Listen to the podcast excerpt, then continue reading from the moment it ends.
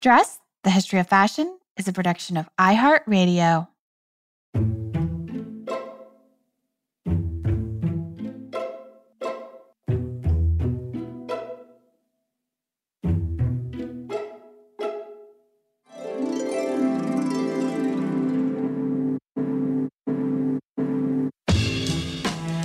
With over 7 billion people in the world, we all have one thing in common.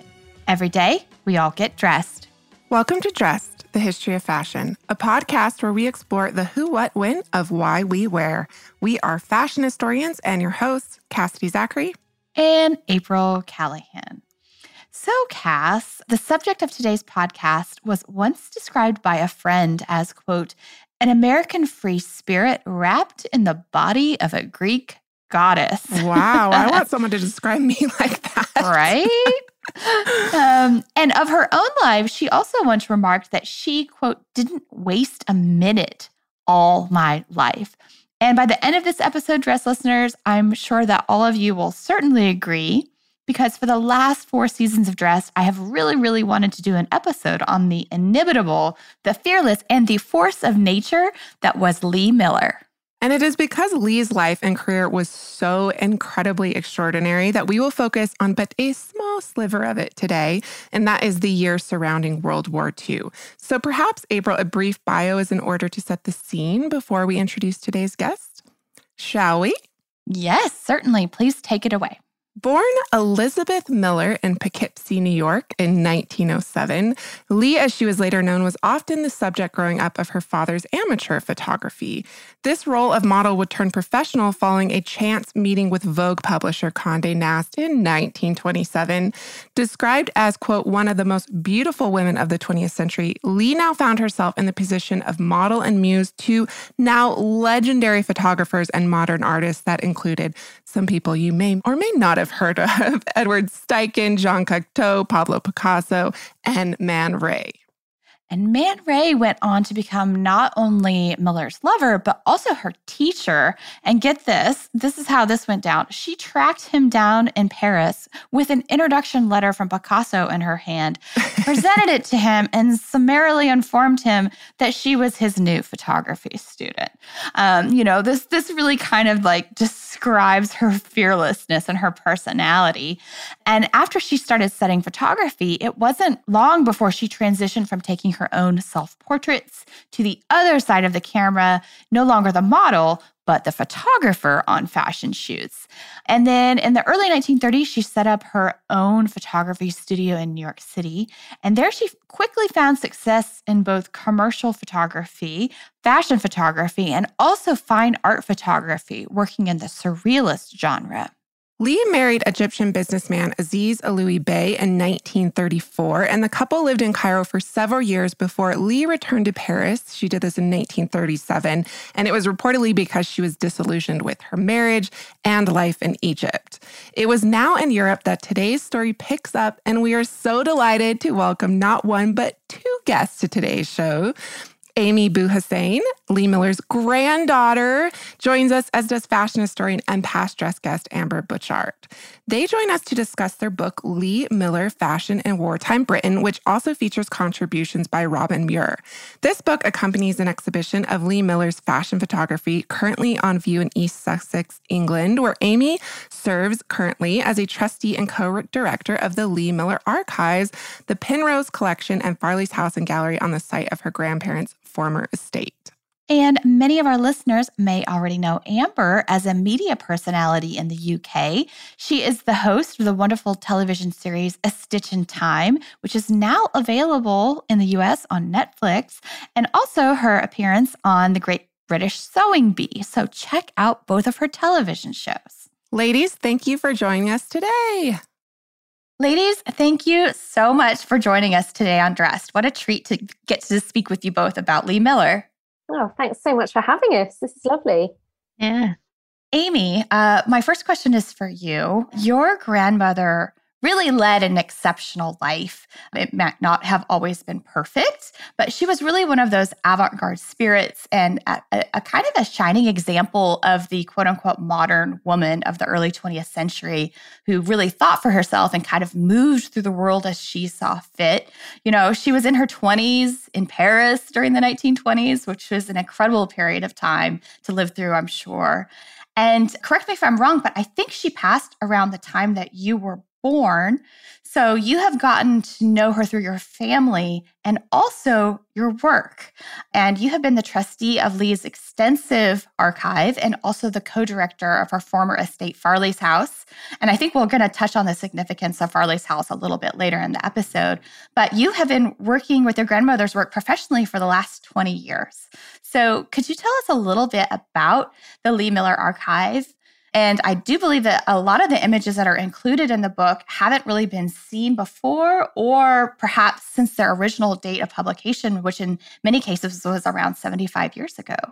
She is amazing, isn't she? I, I, I feel really privileged that that she's this inspiring woman that like broke boundaries and super lucky to have been able to work and care for her legacy and the fact that it's my own family history as well. So I kind of get paid to work on my family history. The archive's got more than 60,000 negatives. We hold 20,000 vintage prints, more than 20,000 pages of manuscripts and notes that she made, as well as we actually have some of her original clothes too.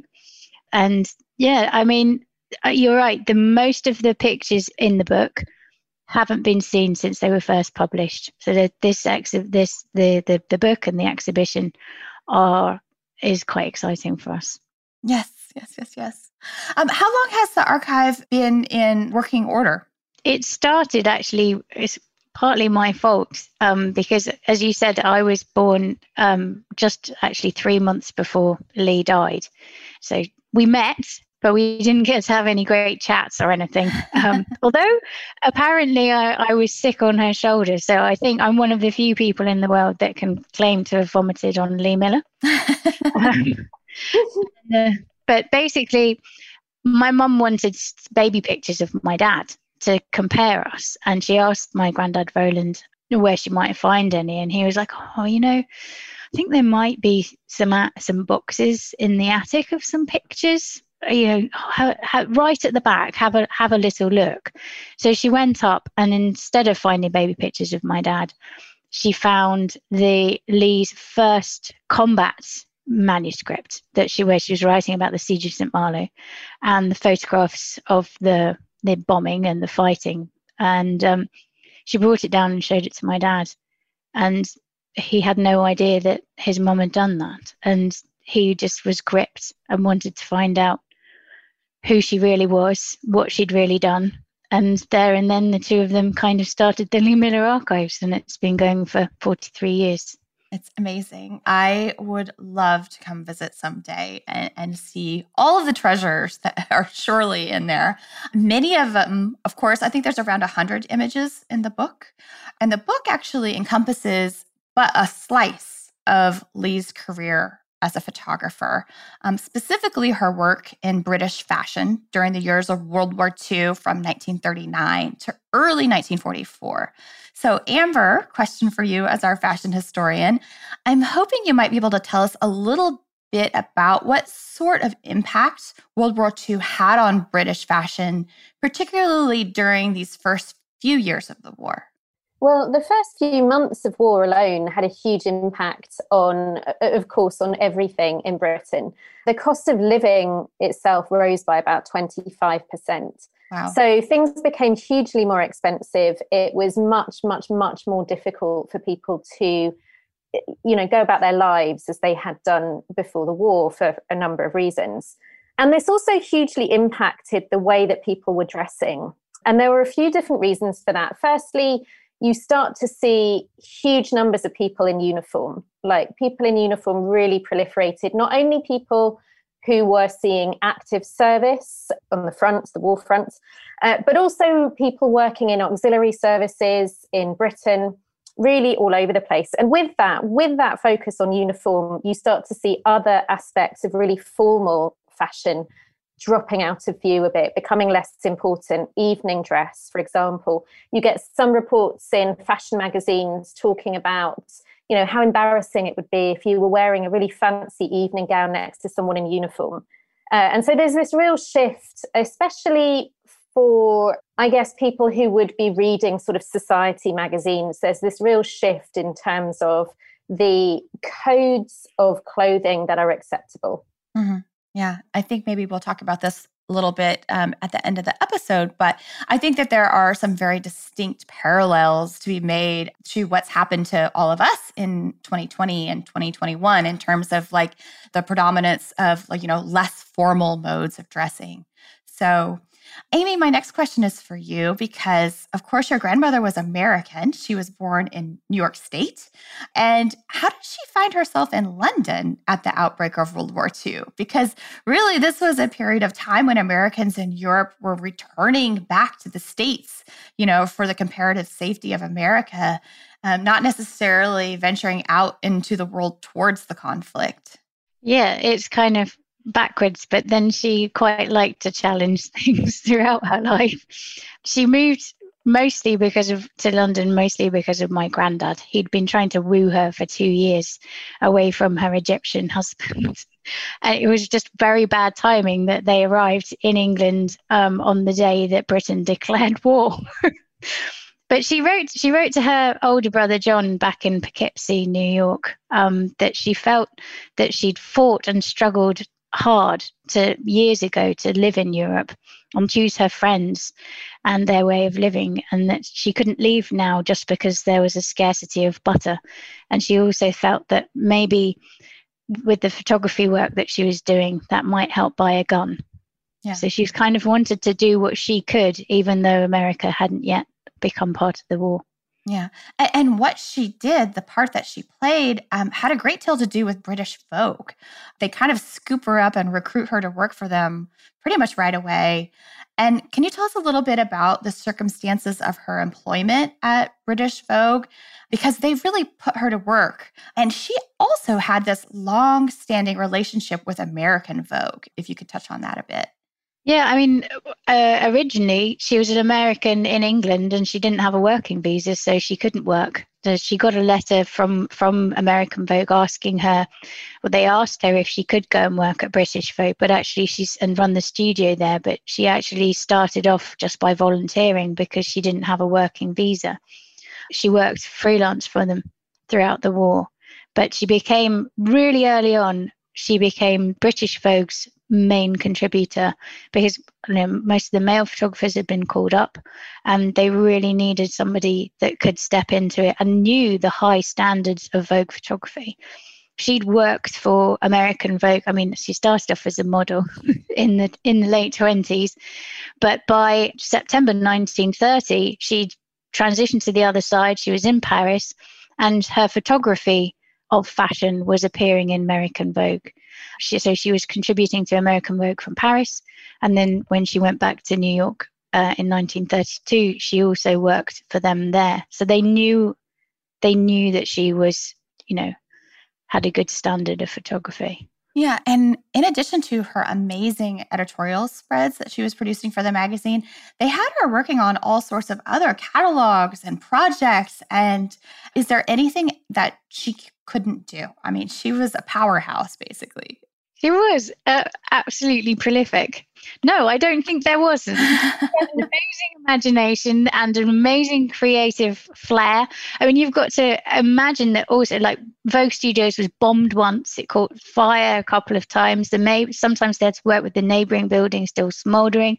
So often they couldn't use the studio. They were going out into the street. She was having to find weird locations to do the shoots and these ways of showing things that weren't previously fashionable and making them look fashionable and appealing. Yeah. And Amber, um, it's noted in the catalog for the exhibition, the book that we're discussing today, that, and I love the fact that you guys have alighted the name of British Vogue to just refer to it moving forward as Brogue. this is the first time I have heard this. That's what they called it.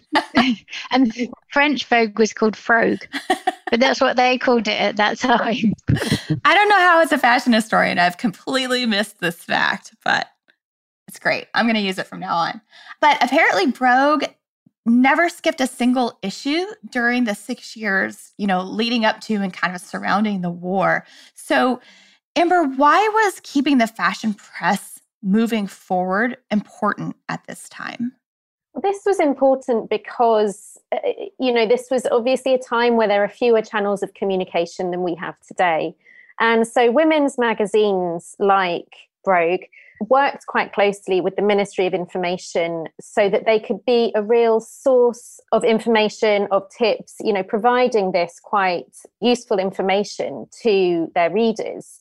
Now, it wasn't without entirely without controversy. There was, in fact, a Welsh MP who really complained, was absolutely outraged that Vogue was being published still, was being published on quite superior paper, um, and you know was full of uh, essentially what he termed ads for luxury products. It was seen as really out of kilter with a lot of the directives that were coming from the Board of Trade and things like that and the government.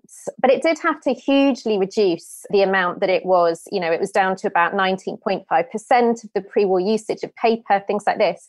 And it did genuinely provide an important role, important information for women. Also, the editor Audrey Withers, um, you know, who had a fantastic relationship with Lee Miller, she really encouraged women to share their copies of Vogue. And there was a survey done after the war that said they believed that each issue of Vogue had probably been read by about 14 different women. Oh, wow. So, yeah. So we are seeing a huge amount of sharing of this and of this, it becoming a real tome, you know, providing it really important information.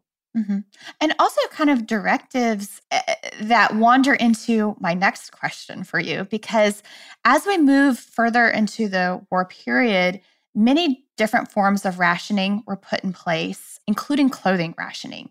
So, can you tell us a little bit more about this, how the system for rationing worked in Britain, and also a little bit about the amazing, incredible government scheme for utility fashions? Yes, for sure. Well, clothing rationing came into effect in Britain in June in 1941. And this was announced over the radio, and they kept it kind of a little bit quiet because they didn't want, and again, you know, similar to what we saw during the pandemic last year with people panic buying, they didn't want people going out and panic buying. They wanted to just be able to introduce this and without too much fuss, essentially. So it was sort of declared, um, was declared over the radio. And what you see with this is that you get coupons being introduced. Uh, clothing, like rationing, is essentially sort of the implementation of state controlled production to ensure fairer distribution. And I think that's really important to keep in mind because it was helpful in that it conserved materials for the war effort. It also certainly conserved labour for the war effort. We're seeing some factories being requisitioned for war use. But crucially, we've seen this huge inflation in the cost of living in the first months of war alone. And there is no equal access to clothing. And so that is brought about with uh, rationing, needing coupons as well as money to be able to buy clothing. And then also the Utility Apparel Order, which is brought in the next year in 1942. And this lasts for about a decade. Like we're seeing this last into the 1950s. It's not just the actual period of warfare. Uh, so with utility clothes, they're made from a sort of limited range of quality controlled fabrics. So again, this is all about creating efficiency in factories and it also means that there's a really solid caliber of price regulated clothing being produced. So it's again, it's about fairer distribution. So it, it's really, in terms of fashion history, it's really interesting period in British history because it is this state regulation, the kind of which we haven't seen before or since, really. But it meant, you know, the idea behind it was about people, whether you're rich or whether you're poor, being able to access quality clothing. Mm-hmm. I, have had the occasion one time in museum collections to see several different pieces of, of garments from the utility scheme. And also, I randomly found one in a vintage store many, many years ago. That is the holy grail I know. shopping. and I was shopping with a fellow fashion historian friend, and she was already working on this kind of period. So I was like, it's yours, it's yours, it's yours. Take it before I take it. So, That's so kind of you. yeah, but but I, I, uh, it was one of those kind of thrilling moments when your heart starts beating really fast, and you're like, "Oh, they don't know what that is, but we know what that is." So that was very fun, and I think that some of our listeners might be rather surprised to learn that a few of the top British designers of this period were actually contributing designs to the utility clothes. Why was their participation important? Yes, the same year that the utility scheme launches, you see the um, introduction of the Incorporated Society of London Fashion Designers, fantastic name, which was shortened to INCSOC, which, like you say, was you know some of the top British designers of the day grouping together for this particular purpose. People like Norman Hartnell, Digby Morton, Bianca Mosca, etc., etc. Now, one of the real reasons for this was about creating clothing for export. And this is actually a real line that you see running through both British Vogue and American Vogue in the first few years of war as well, is that American readers are really encouraged to buy British fashion because it will, I think there was an article that said it will, you know, fashion pays for planes and supplies um, this idea that it, you know Americans buying British fashion is really doing your bit for the war effort, and and so a lot of these INCSOC designers are creating designs for export. Now the government also gets them on board to anonymously create some designs for the utility scheme, with the aim of kind of really um, you know sort of glamorizing the image of this utility clothing. Also, as part of rationing, there are austerity directives that are brought in uh, you know, saying how much you can have on your seams, how long hems can be, how many pockets you can have, again, to conserve materials. But this, you know, austerity directives sounds pretty drab, obviously. And so I think bringing in the INCSOC designers was really a means of just encouraging people that to stick with the program basically. This can be glamorous this can be fun and you have who have seen some of the utility pieces you know some of them are absolutely gorgeous. Mm. there is definitely there were no restrictions on color. Some of the pieces you can find in collections and museums in the UK are really bright really really nice designs. It's not sure exactly how many of the INCSOC designs went into production but you can find some in, in collections in museums here and it was certainly a really important marketing drive. Yeah for sure. And and you know for a fashion photographer who is used to having so many resources at their fingertips in terms of styling a shoot and beautiful extravagant designs that they're going to feature i'm sure this period's austerity measures were a little bit of a challenge for lee but she took them on with great aplomb i would argue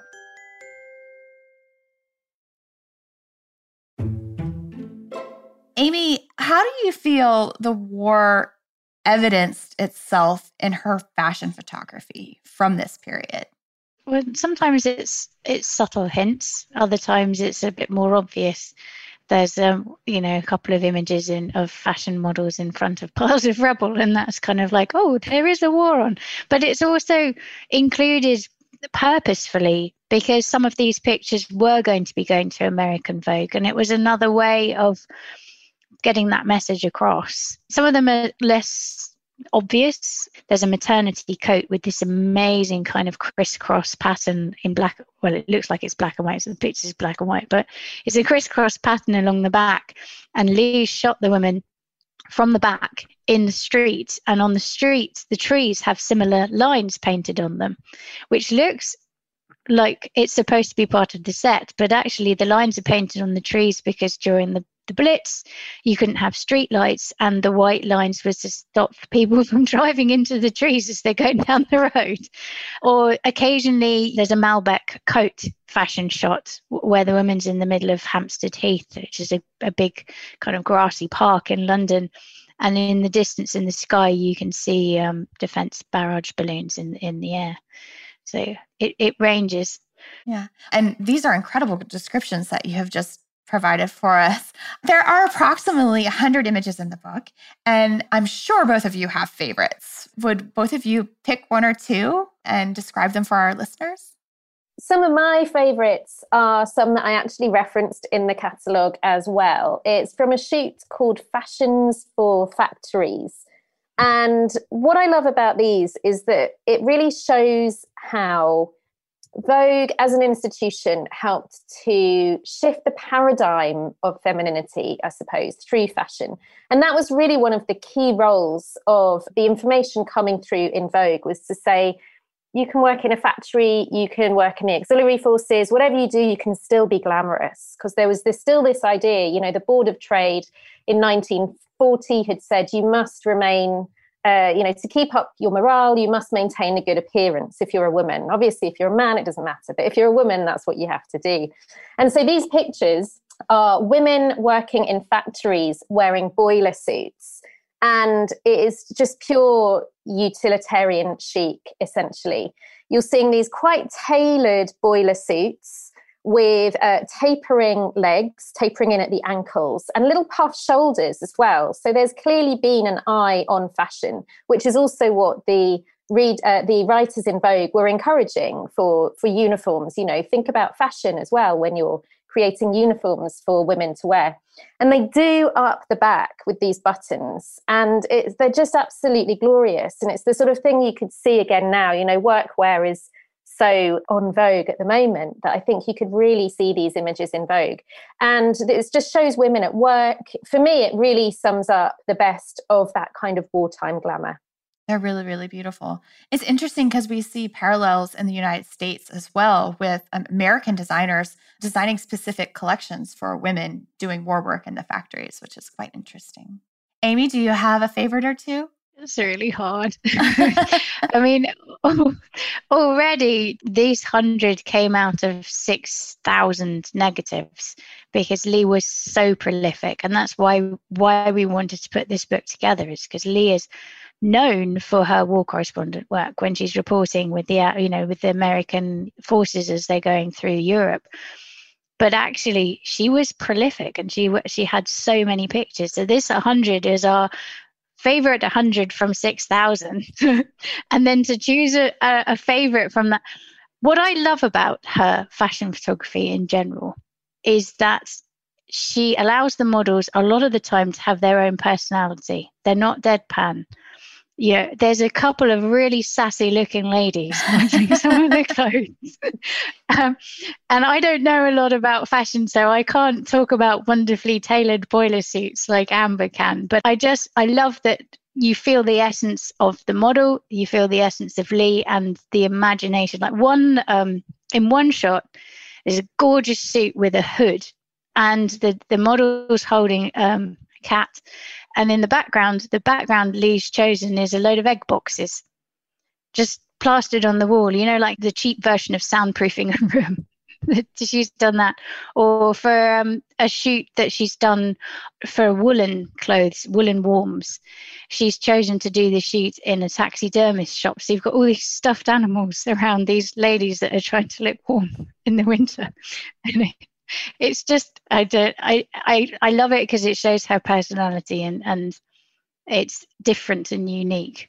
I love that picture with the cat. It's so good. And also similar to the taxidermy, there's a series of pictures that she's taken of women sort of going about their business. So there's one of this woman wearing this, you know, beautifully sort of uh, tailored skirt suit, and she's shopping for mops. and I really like those. Well. And another one where she's holding a bunch of radishes, and you're like, why? Why radishes?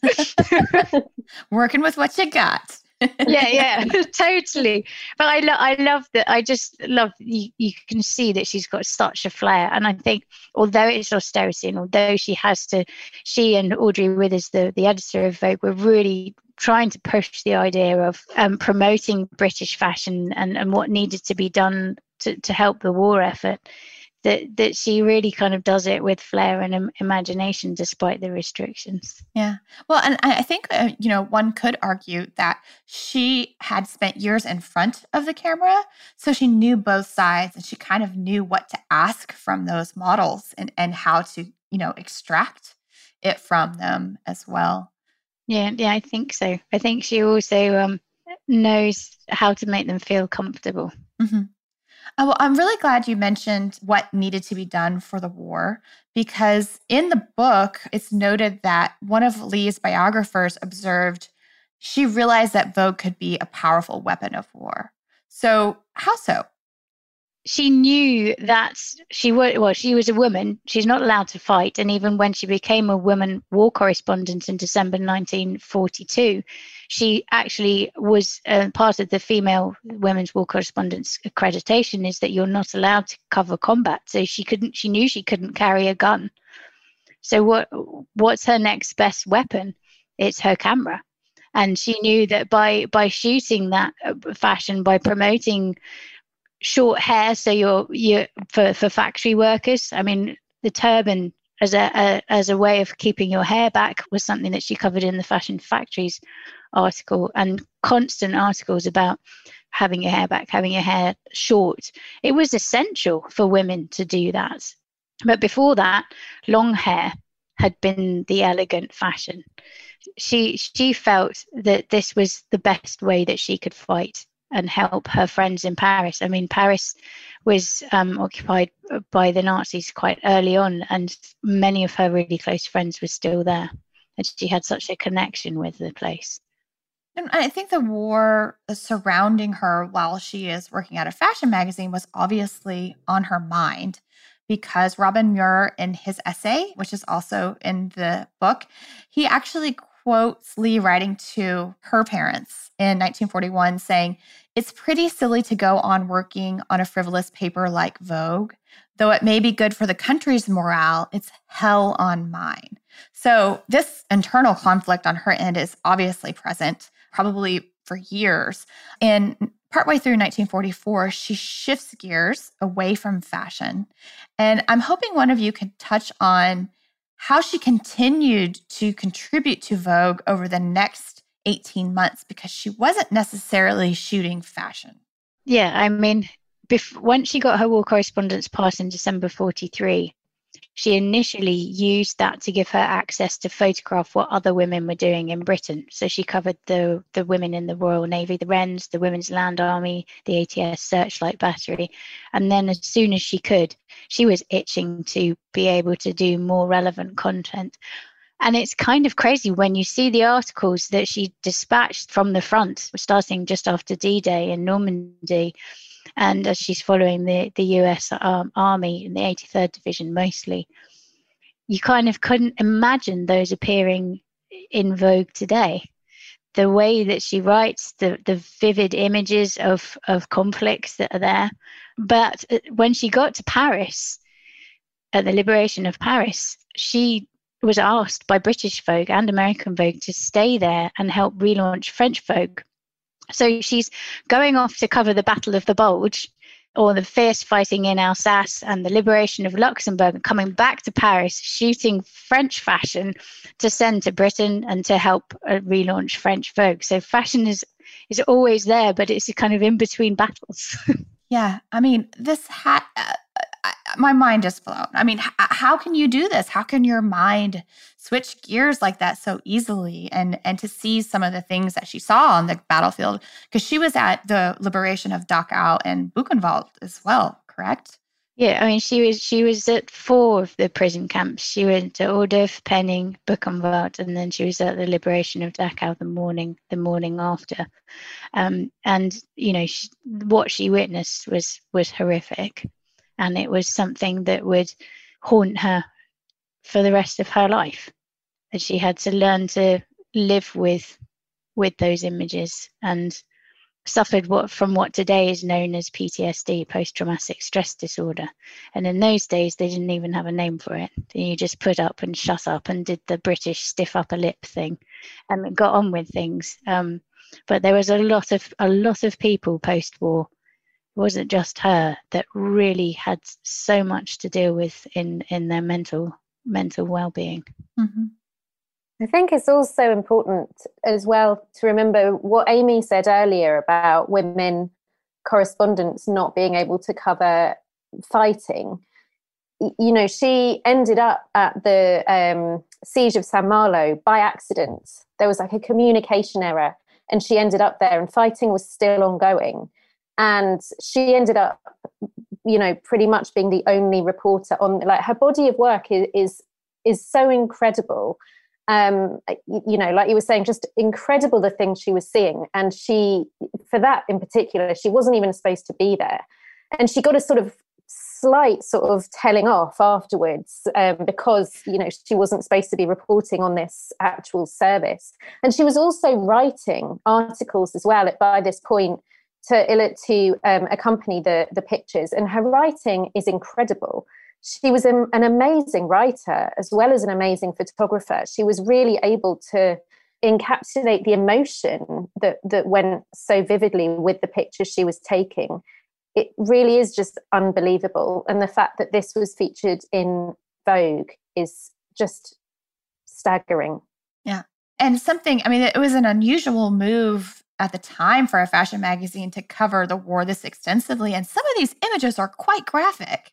But you have to remember that at this time, women didn't really read newspapers. Women only really read fashion magazines. So this was sometimes the only way that they would know what was happening. And when when Audrey Withers was the British Vogue editor was interviewed about it, she she said it just made Vogue that more relevant and that more topical to its its female audience at the time. Yeah. And what Amber said about Lee's writing is so true. I think part of it is because she was expelled from school about four times, and she didn't have any formal training as a writer. So she, um, but she was really well read. She loved books, but so when she writes, there's no pretense. There's no kind of trying to follow some literate style. She just says it how she sees it, and it's really gritty and really raw. And you really you you feel like you're sitting with her, even though that was written, you know, 75, 80 years ago. Yeah. It's also really interesting seeing the different reactions of the Vogue editors to what they would publish of her work as well because there was, especially with the um, the, the, prison camp, um, the concentration camp images, there was a real difference in what Audrey Withers published in Vogue and then what Edna Woolman Chase published in American Vogue. And you could, there's a really brilliant book called Dressed for War about Audrey Withers by, by Julie Summers, which I would really recommend anyone to read who's interested in this period, as well as the book we're discussing today, of course. Um, and um, uh, just seeing those discussions and how they decided how to handle these images that you would never under any other circumstances imagine being published in a fashion magazine is is really sort of fascinating to read. Yeah. I think like by the time the the, the death camp pictures came out britain was just it also kind of reflects it also reflects the mood of the different nations by the time the prison camp images were coming from Lee to British Vogue, the British public had just had enough of the war and wanted it to be over. Whereas in the American papers, it was more, it seems like it was more, they were like, this is why we went to war. And they were showing them, this is why we went in, and this is why we made the decision to join. And that big is more than a whole page image that they published in American Vogue under the title Believe It, which is a pile of dead bodies, skeletal dead bodies piled up like like a wood pile, um, is just a huge, huge hitting.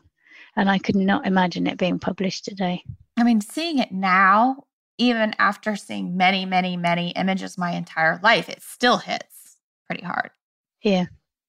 I think even more so, you know, it, because it seems so incongruous in a magazine like Vogue that that contrast, I think, makes it somehow brings it home even more. Mm-hmm.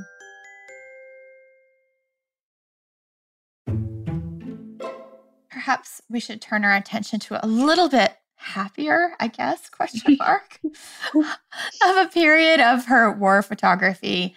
Um, she was also, as Amy already mentioned, at the liberation of Paris in August of 1944. And she photographed and wrote quite extensively about some of the occupation styles and also the state of Parisian chic after four years of Nazi subjugation in Paris. And she had some incredibly interesting observations on how the clothing restrictions played out in Britain versus occupied France. So, Amber, how were austerity measures received by the public? And was the sentiment or what happened in France different? Some of our regular listeners might already know the answer to this, but. For people interested in fashion history, this the whole end of the Second World War and then, you know, two years later, you have Christian Dior's New Look. This is kind of a, uh, there's so much mythologizing about this particular period. And so for me, when I began really in depth researching Lee Miller's work in this area, I was so fascinated by the absolutely central role that she played in all of these discussions that were happening.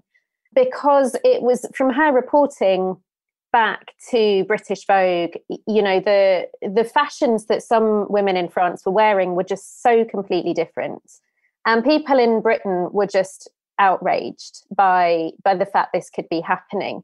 There was a Labour paper called the Daily Herald, and they talked about they reported on Paris as being a city of staggering contrasts, expensive perfumes in the shop windows, coupons for bread, fashion parades in extravagant salons, queues for potatoes.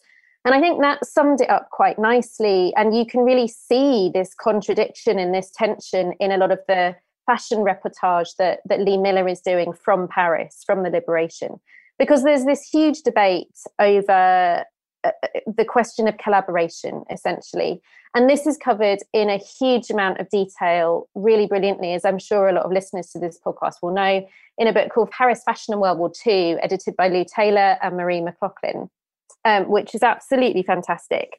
And this notion of Lucien Lelong, the head of couture in France, he managed to keep the industry in France when the Nazis wanted to move it to Berlin or to Austria. Uh, he claimed he succeeded in saving many, many jobs and, you know, potentially people's lives. However, they had to, there was, you know, forced Aryanization under Nazi rule it was this question of is this collaboration or is this not collaboration? And Lee's reporting is really at the center of that. And they allowed Lucien Lelong to sort of put forward his own opinion in um, conversations that happened throughout various different international Vogues, because she was also then, uh, you know, helped to reinstate French Vogue as well. But you can see there is a bit of sort of contrast in what the way that she's writing about the French fashions that she's seeing. And she's talking about it as an act of resistance, which is also very interesting for, for fashion theorists to consider, because I think this is something that we think about quite a lot in, in fashion education, especially um, as you know, April, like this idea of fashion as resistance. And it's something she's talking a lot about this idea that, well, yes, of course, French women are wearing these huge billowing skirts because it's a sign of defiance against the Nazis. Whereas that was viewed very differently in Britain. And even, you know, in 1947, when Dior's new look is launched, Britain is still seeing fabric rationing. We still have the utility clothing. And the Board of Trade really sort of speak out against these styles, even at that point, two years after the war. So she's just central to all of these discussions, to the very notion of what is the future of fashion going to be. Mm-hmm.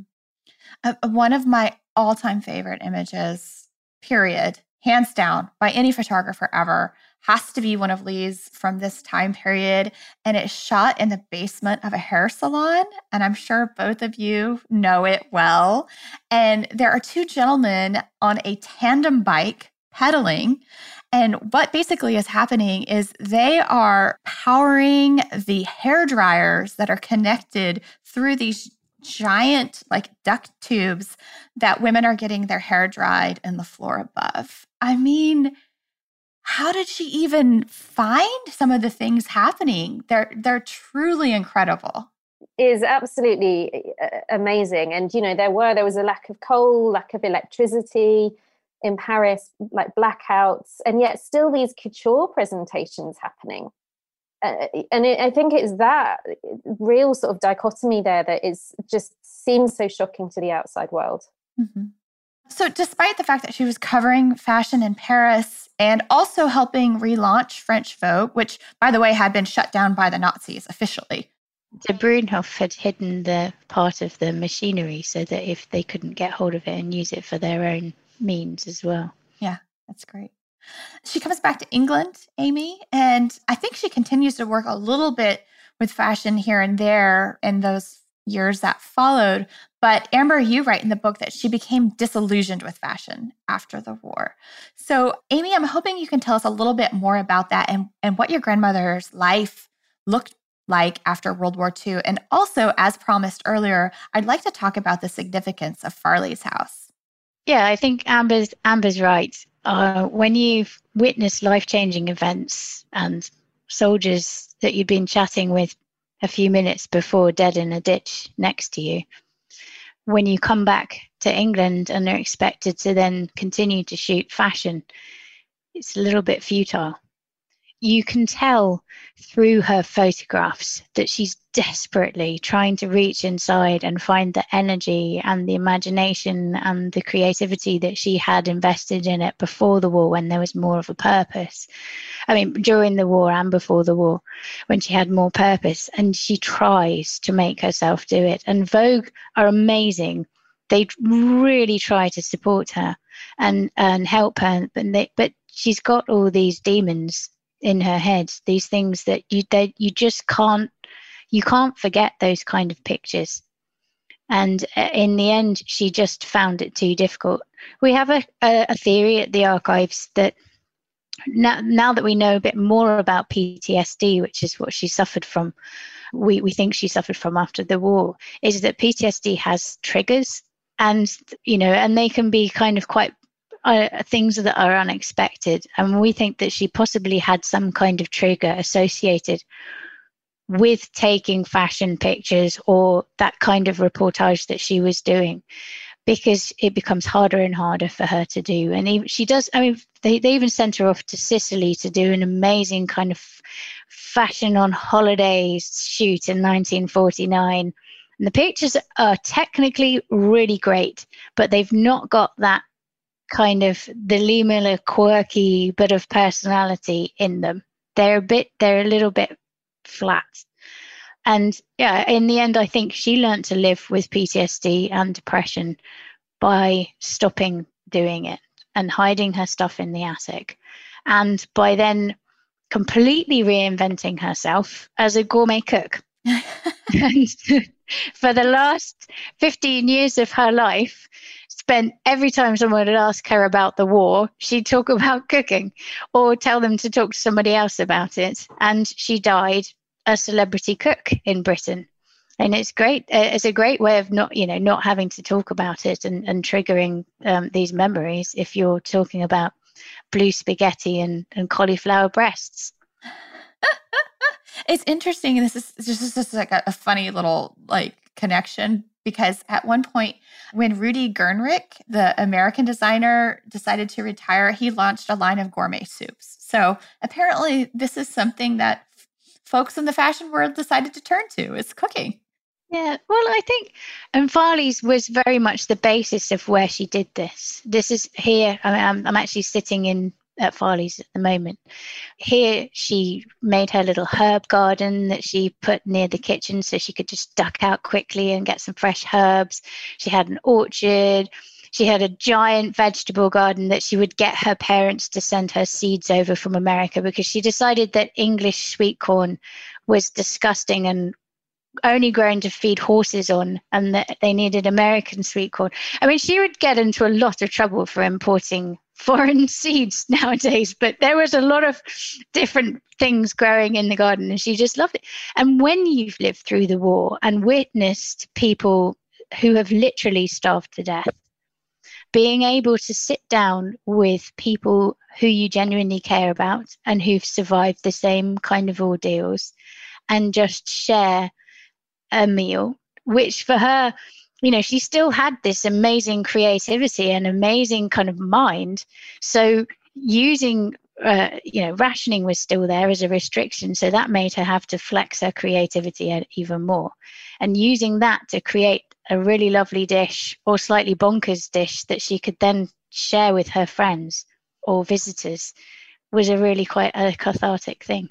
Yeah. Well, and, and friends and visitors to Farley's house, oh my, because um really like within her circle of very close friends are so many luminaries of modern art. Would you talk a little bit about that aspect of her life and and her role within the surrealist movement? Gosh, and I think I think my favourite of her friends is Dorothea Tanning because she is just one awesome lady, and um, she came here a lot and was super supportive to Lee when she ha- was trying to deal with her demons. But Max Ernst obviously came with here a lot too. Picasso came to stay, and she cooked for him. And Picasso had she'd known since the late 30s when he'd painted her portrait more than six times. Uh, Leonora Carrington, she came here in the 60s with her sons. Gosh, it's basically the who's who of 20th century artists, literary figures, set designers, paint, uh, any, you name it, they've probably been there.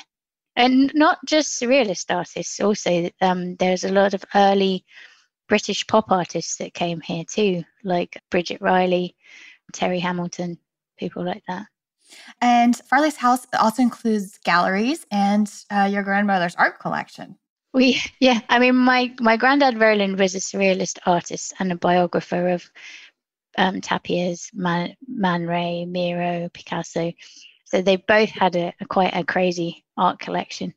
In fact, when I was at school and they were teaching us about 20th century art, I, was, I knew to keep my mouth shut because sometimes we'd be looking at pictures and I'd be like, oh, it's at Granddad's house. I mean, his very famous picture, a weeping woman um, that relates to Guernica, that's in the Tate collection, used to be here. Wow. In the dining room. So it's it's that kind of caliber. They're not those those ones aren't aren't here anymore, but there's still quite an amazing collection. And a lot of female artists as well who in those days weren't properly recognized. I'm quite proud that they collected their work. And some of the images from the book are currently on view this summer at Farley's House and Gallery in East Sussex. Uh, where can our listeners learn a little bit more if they happen to be in the area this summer? Well, the house is very much kept as it was when Lee and Roland lived here, but the galleries they have shows from the collections and we also show work from contemporary artists as well and you can find out more about it on uh, farley's website which is farleyshouseandgallery.co.uk and Amber, one last question for you. You know, Lee was New York born, she was Paris trained, but, you know, she made her mark in London during this period of time, which was a very difficult period when British fashion was in flux that we've been talking about today. Do you have any parting thoughts on Lee's legacy to fashion photography from this era or moving forward? Well, to fashion photography, I think certainly that sort of utilitarian chic elements that she that she drew on. I think also the sort of there is some comedy some humor in her work as well which i think sits quite well as a legacy within like a Brit a body of work created in britain. You know like the women wearing the the fire masks and eye shields this is one of the pictures in the book. Uh, they're wearing these things as protection from incendiary bombs but it looks very much like a sort of modern art type, you know, surrealist or even slightly earlier, like sort of Bauhaus type facial furniture, I suppose, quite amazing. And and you can see she's sort of playing on that in the composition of the image as well. Um, but also, I think more broadly, I guess in terms of legacy of the particular messages that she was putting forward in Vogue, I think in some ways we're seeing a similar moment to that moment in the Second World War in terms of the current editorship we have of British Vogue with Edward Enninful, who is doing such fantastic stuff with Vogue in terms of addressing social issues and wider issues as well as fashion. Um, and for me, those things completely just go hand in hand. And it's so nice to see so much of that folded back into Vogue as a publication just one example last summer he put key workers on the covers mm-hmm. um, you know during the pandemic uh, on the covers of british vogue but it's something that's addressed in every issue, social issues alongside fashion imagery. And so I think we're seeing a sort of moment that we haven't really seen in terms of British Vogue since the since the Second World War, in terms of that real marrying of fashion and social issues. Yeah. Well, and you can actually learn more, go into this a little bit further in terms of Lee's relevance within this period of time because Amy, you have your own podcast. I'm muted. it's not just it's not just me. I have um, different guests on each episode, including Amber. I, she's my first. She's the first guest, and they they all address kind of different aspects around Lee's British fashion photography. And the title of the podcast is the same as the book, handily Lee Miller, Fashion in Wartime Britain. And actually, the book is going to be available very soon in America. Um, so it's worth looking out for that. The podcast is available on Spotify and Acast, or you can find it on the Lee Miller Archives, which is leemiller.co.uk website on the news page, or the Farley's House and Gallery website on the events page. Ladies, thank you so much for joining us to talk about this incredible, amazing, I don't even know. I'm uh, very rarely do I get speechless on the show, but but what do you say about Lee? I mean, she was something that we all aspire to be. I would agree with that, definitely. Thank you so much for having us, April. Yeah, thank you for having us, and it's been great meeting you. Amy, Amber, thank you so much for joining us for this glimpse into Lee Miller's work and world at this time. If this has left any of our listeners curious about the photographs and the book we have been discussing today, Lee Miller Fashion and Wartime Britain, which was formerly only available in the UK, well, it is now available in the US, distributed by Chicago Books. And we will put some additional reading recs for other biographies on Lee Miller in our show notes. And if you are yearning to see some of Lee's work in person, boy, are you in luck because the exhibition of her fashion photographs at Farley's House and Gallery runs through August 8th of 2021 and an exhibition of Miller's work also just opened at the Dalí Museum in St. Petersburg, Florida. The exhibition, which is called The Woman That Broke Boundaries, photographer Lee Miller, runs through January of 2022. Miller's work is also included among the 120 photographers featured in the Not to Be Missed exhibition, The New Woman Behind the Camera, which opened only a couple of days ago at the Metropolitan Museum of Art. This runs through October 3rd, 2021, at the Met before it travels to the National Gallery of Art in DC, where it will be on view through January 30th, 2022. And I think that does it for us today, Dressed listeners. May you consider the picture you create each and every time you get dressed. Remember, we love hearing from you, so if you would like to write to us with a question or an episode suggestion, you can do so at dressed at iheartmedia.com. You can also DM us on Instagram at dressed underscore podcast, which is where we post images to accompany our episodes. We also still have a few spots left on our Dressed tour of Paris later this summer. If you'd like to learn more, you can head to likemindstravel.com. And thank you, as always, to our producers, Casey Pegram, Holly Fry, and everyone else at iHeartRadio that makes this show possible each week. We will catch you next on Thursday.